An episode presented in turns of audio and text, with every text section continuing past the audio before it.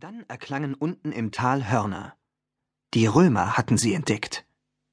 Das Tal war fast doppelt so groß wie Camp Halfblood. Ein kleiner Fluss bog sich zur Mitte hin in einen blauen See.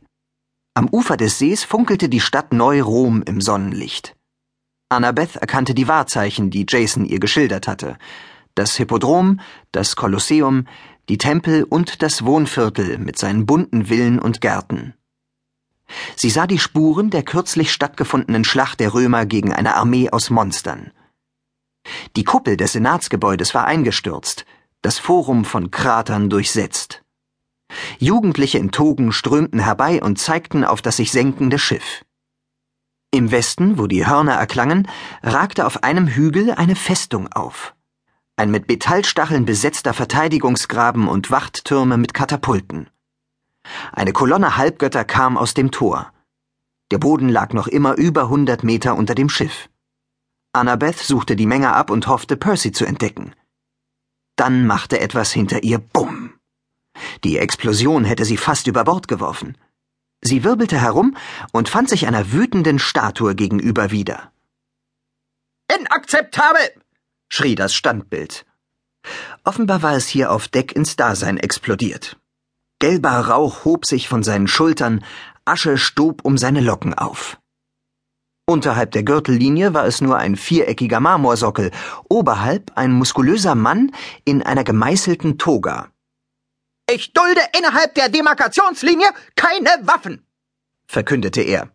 Und Griechen dulde ich schon gar nicht.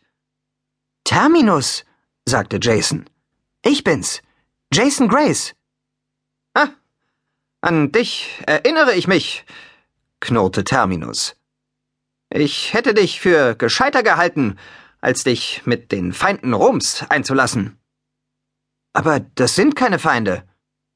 Stimmt, schaltete sich Piper ein. Wir wollen nur reden. Ha! fauchte die Statue. Komm mir ja nicht mit Schamsprech, junge Dame. Und äh, leg diesen Dolch weg, ehe ich ihn dir aus der Hand schlage. Piper warf einen Blick auf ihren Bronzedolch. Offenbar hatte sie vergessen, dass sie ihn in der Hand hielt. Äh, na gut. Aber wie willst du mich denn schlagen? Du hast doch gar keine Arme. Unverschämtheit! Ein gelber Blitz leuchtete auf. Piper wimmerte und ließ den Dolch fallen, der jetzt dampfte und Funken sprühte. Jetzt mal ganz ruhig. Annabeth hob die Hände. Ich vermute, du bist Terminus, der Gott der Grenzen. Jason hat mir erzählt, dass du die Stadt Neurom beschützt, richtig? Ich bin Annabeth Chase, Tochter der Ich weiß, wer du bist. Ein Kind der Athene. Minervas griechischer Ausgabe. Skandalös! Ihr habt kein Gefühl für Anstand. Wir Römer wissen, welcher Platz dieser Göttin zukommt. Legt eure Waffen nieder und ergebt euch. Und verlasst augenblicklich meine Stadt. Also was jetzt? Fragte Leo. Ergeben oder verlassen? Beides, sagte Terminus. Ergeben, dann verlassen. Mann, oh Mann.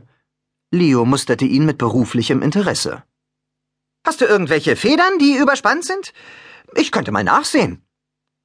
Er holte einen Schraubenzieher aus seinem magischen Werkzeuggürtel und klopfte gegen den Sockel der Statue. Eine weitere kleine Explosion sorgte dafür, dass Leo den Schraubenzieher fallen ließ. Innerhalb der Stadtgrenzen sind Waffen nicht gestattet. Und dieses ganze Schiff ist eine Waffe. Ihr dürft nicht landen. Unten im Tal hatten die Verstärkungstruppen die Hälfte des Weges zur Stadt hinter sich gebracht. Annabeth musterte die Gesichter und Oh Götter. Da war er. Er hatte die Arme um zwei andere Jugendliche gelegt, als ob die seine besten Freunde wären, ein kräftiger Junge mit kurz geschorenen schwarzen Haaren und ein Mädchen mit einem römischen Kavalleriehelm. Percy sah entspannt aus, glücklich. Er trug einen lila Umhang, genau wie Jason, das Zeichen eines Prätors. Annabeths Herz vollführte eine Turnübung. Leo, Schiff anhalten, befahl sie. Lass uns genau hier bleiben. Leo zog seine Fernbedienung heraus. Alle neunzig Ruder erstarrten mitten in der Bewegung. Das Schiff senkte sich nicht mehr. Terminus, sagte Annabeth. Es gibt doch keine Regel, die es unter